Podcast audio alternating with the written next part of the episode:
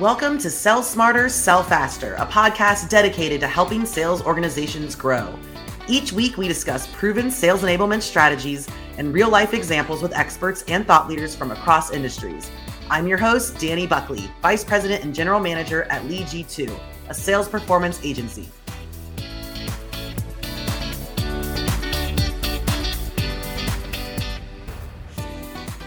In this episode, we are covering how CRMs empower sales organizations. It's well known that marketers and salespeople often have a hard time understanding each other's world. So today, we'll be discussing the ways in which CRMs have the ability to bring both teams together so that everyone is operating on the same page. Joining Dani is Ali Schwanke. Ali is the founder and CEO of Simple Strat, a Diamond HubSpot solutions partner that helps companies accelerate their growth through technology and content marketing. She's also the host of the popular YouTube series HubSpot Hacks, a channel focused on helping companies get the most out of HubSpot, growing to over 14,000 subscribers and 1 million video views in 2 short years. Together, Dani and Ali break it all down in a few key areas: the top ways that HubSpot equips people for sales, who should be creating content for sales, and lastly, what would Ali say to a sales team not currently using a CRM? With that, let the conversation begin. Take it away, Dani. Awesome. Thank you so much, Shay. I am so excited to be here with you, Ali. Thanks for joining us today. Yeah, thanks for having me. Yeah, we're gonna cover a lot of different stuff here. You've got a lot of expertise. We've been following you on social media. We know all about you, and we're excited to get your insights and tips and best practices and to pass that along to our audience today. So I'm gonna jump in. So just to kind of get everyone on the same page with who you are, can you tell us a little bit about your current role and kind of how your experience contributes to really helping sales organizations and like helping empower them?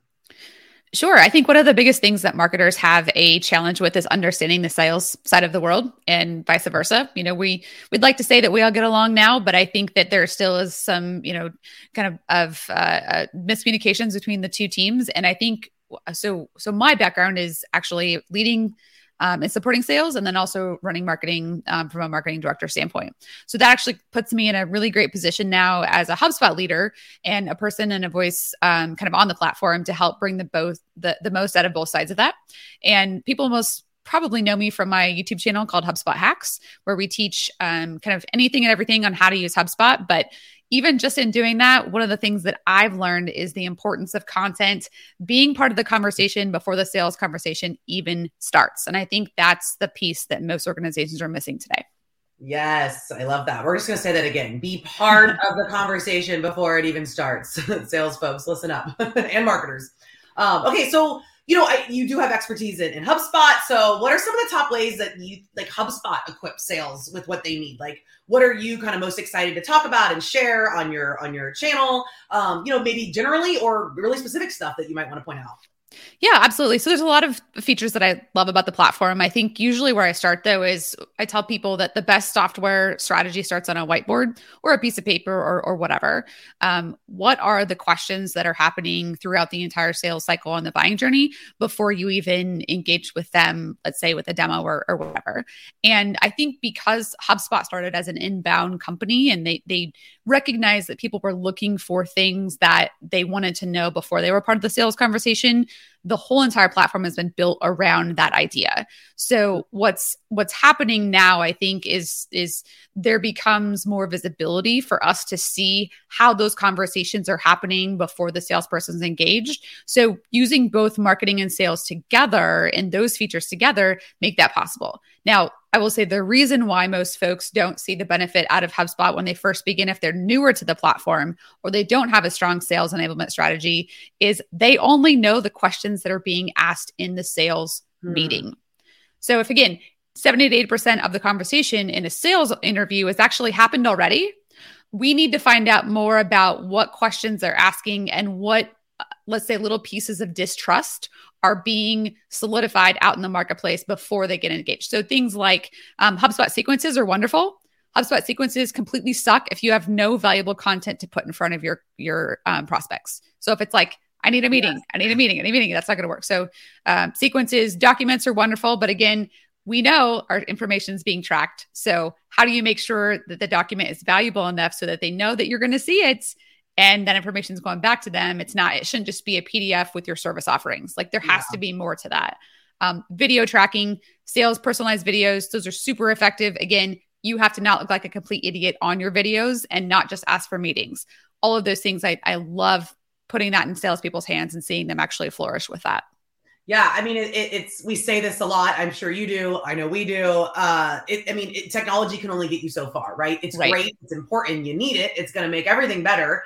And you've got to have the strategy, the resources, the content, all the things to go with it to really run it. So great points. That's really helpful.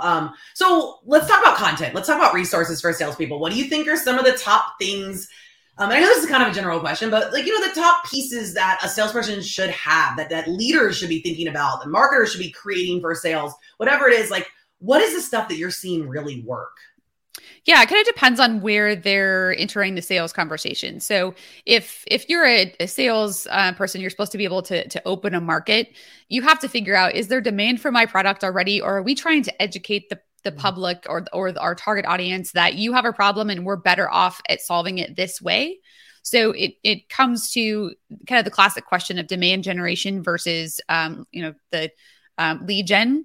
And so if we go to things like problem solving content, always very helpful, even helping people get upsells and more out of the product. Like you didn't know you could do it with this.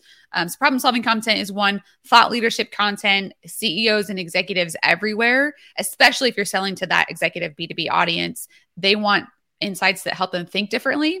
They want insights that help them move faster, avoid challenges and roadblocks. Like that type of content is very helpful. They want to hear from people that are not you, that are having a good product or service experience. So you can say all day long, we'll take care of you, but that's where case study content, and especially like the hot item of user generated content, that's HubSpot Hacks is helpful, I think, for HubSpot, because we started creating that content without being part of like a HubSpot hired us to do all of this, and you can tell it's authentic. And then the last piece is going to be helping them avoid challenges in the sale. So how do I make sure that I understand the products or product level content? This might be like, specific objections, videos, that type of thing. Those kind of buckets are what we see working pretty well. Yeah, I love that. You covered a lot of really important ones. And I think the key takeaway is you need a lot, right? Like that is the answer. Like, I mean, yes, start somewhere. I always tell people, don't get overwhelmed by all the content you could possibly have. Start somewhere, but you do need to be consistently and ongoingly like creating things in these different buckets, because your salespeople are going to need that. And if they, like you said earlier, if they just keep sending a product sheet, right? Or that's all they've got. It's pointless. You've got to kind of keep growing and building this arsenal of resources. Yeah, I think the hardest thing to remember in a sales capacity is we may think we had a really great meeting with the prospect. And if we only remember 20% of what we discussed, the hot things remain in our brain and 80% of that flies out the window. Yeah. So the follow-up content, what used to be, hey, I'm just going to leave you a brochure. Guys, that's not going to work anymore. Like we're not putting a brochure on our desk and reading it. I'm not reading a digital PDF that you send me after the call of all the things you do. Not doing it. I need very specific, relevant information about the hot buttons we discussed and reminding me about the things that were covered in a way that isn't salesy. Yeah. And isn't templated. I mean, there might be a lot of similarities of things that you do you follow up on a discovery call, but it should be clear. I think that it's kind of customized. This person, like you said, hot buttons that they had, things they asked, and that salespeople can easily find that stuff and kind of cherry pick it to match where that prospect's at. Yeah, one of the most important things that I think marketers can do is sit in on sales meetings, because most sales folks are really good at listening to the prospect. What they're not typically, like most salespeople are not good at this because it's not part of their job. They are not watching the prospect for their nonverbals. They're not listening for cues. Every time I'm in a sales meeting, my brain's like content idea. And I think if we get on board with those two items working together, you'll have a much better content strategy. I love that. I feel like we need to like put that in the show notes today. Like marketers sit in on sales meetings. Like it's amazing how many marketers never have. I mean, they have no experience with sales. They've never actually like seen a actual sales call like be conducted. I think that's really unfortunately common. So just to stay on the content topic, Who do you think should be creating the content for sales? Like, what do you see most often? I know that's a question we get a lot, and I'm curious your answer. Yeah, really, if there happens to be someone who's a director of sales enablement, some of those companies have folks like that, where they have a little bit of both sides, both worlds experience. If it happens to be a marketing department, there needs to be a content educated sales executive that's signing off on that content. The biggest thing that is a disconnect often is, I can't send that after a meeting, therefore it's not valuable. And just like everything today, it's just, there isn't a simple answer to any of those things. But for most logistics and, let's say, graphic design support, all the things you need to create content, it's most likely going to live in the marketing department. Yeah. That makes sense. Okay. So let's say an organization does have the right resources and content and process and strategy, all these things that we know are really important behind it. But they don't have the technology. I'm kind of curious, how much of a difference do you think this makes? You know, we sometimes see pushback that people don't want to pay for it or don't want to switch to maybe something more up to date because it feels challenging to do that. What would you say to an organization about how important technology is in all of this and what they should be thinking about? Sure. I use a lot of analogies to help people understand this. Right. And one of the things that I say is, imagine that you had 100 people outside of your house and they were all ready to come in, but they were waiting for the right key. And they're just like walking around your house looking for the right key, but you had all of your blinds shut. So you had no idea that there was 100 people outside of your house looking for a key to get into your front door to come to this party. And that's really the blind spots that exist when you're not leveraging technology. So you may actually have a specific number of folks that are in your funnel that are just kind of waiting to take the next step, and you're not able to even see that. So you completely ignore the opportunities. And instead, you spend all your time on this hot, like, let's just sell to the people that want to buy right now.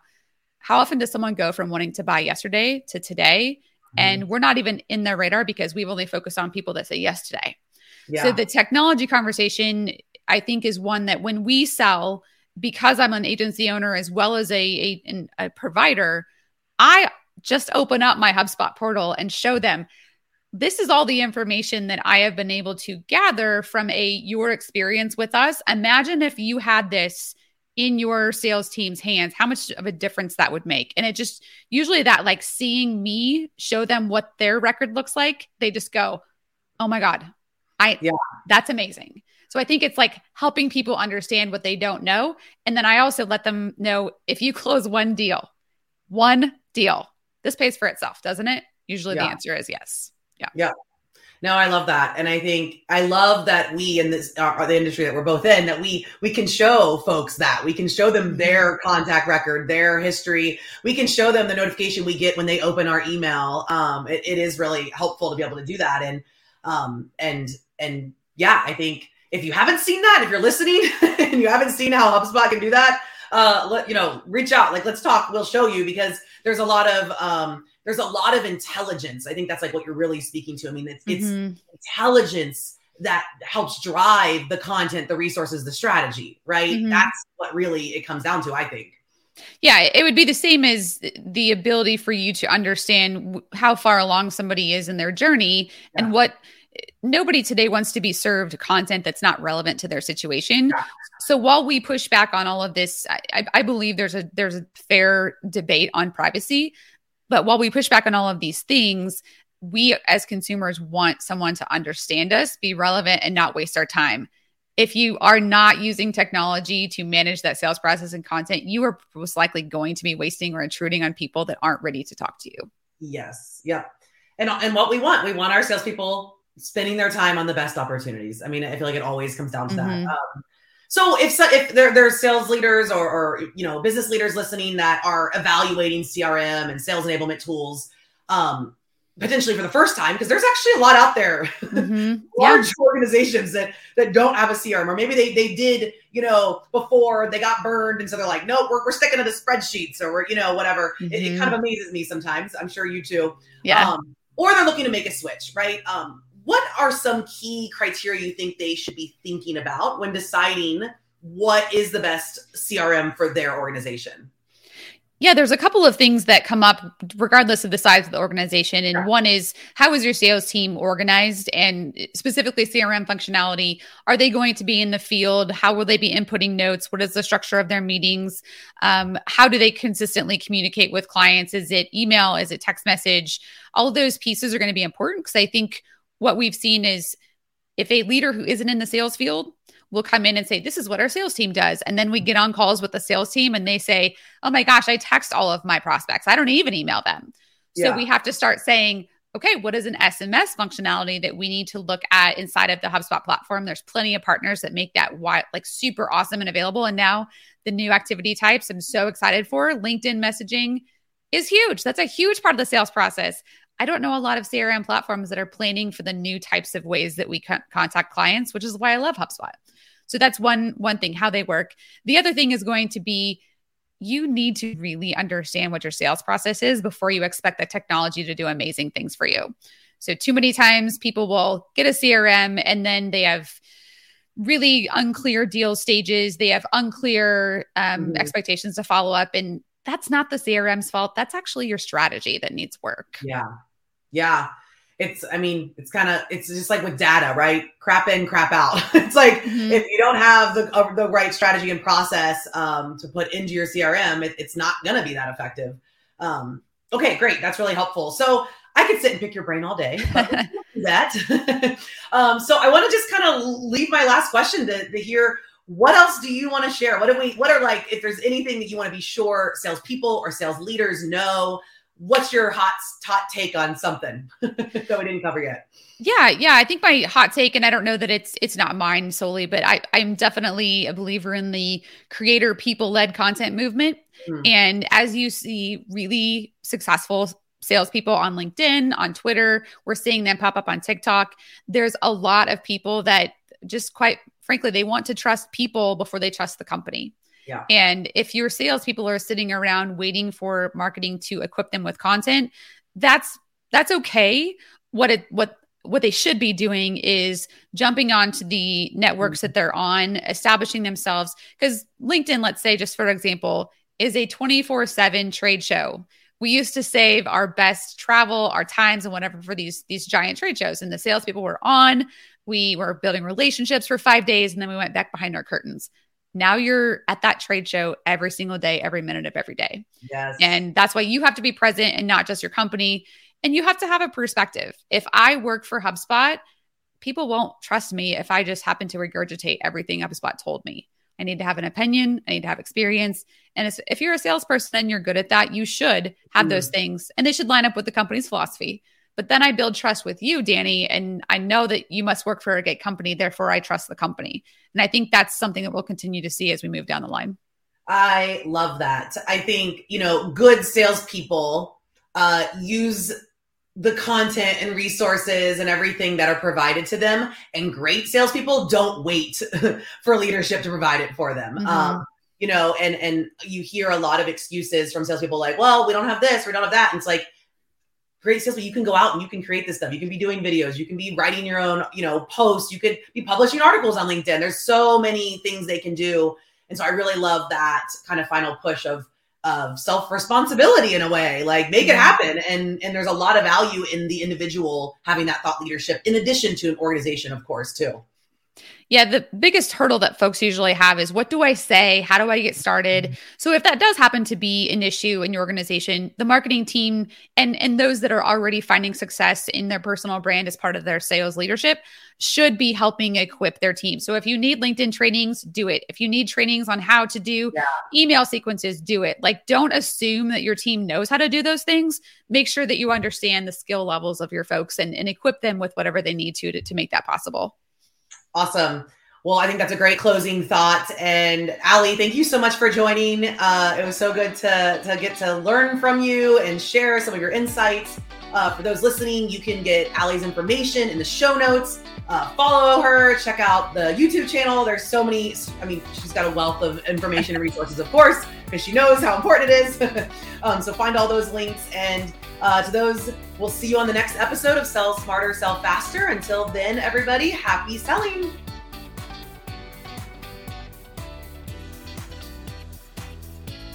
Thanks for joining us on Sell Smarter, Sell Faster. Be sure to click that subscribe button so you never miss an episode. And visit us on sellsmartersellfaster.com to access tons of resources on the topics we cover on the show, or to get in touch with Shay or myself. And of course, you can find us on social media, including our personal pages on LinkedIn and Twitter. We'd love to connect and hear from you.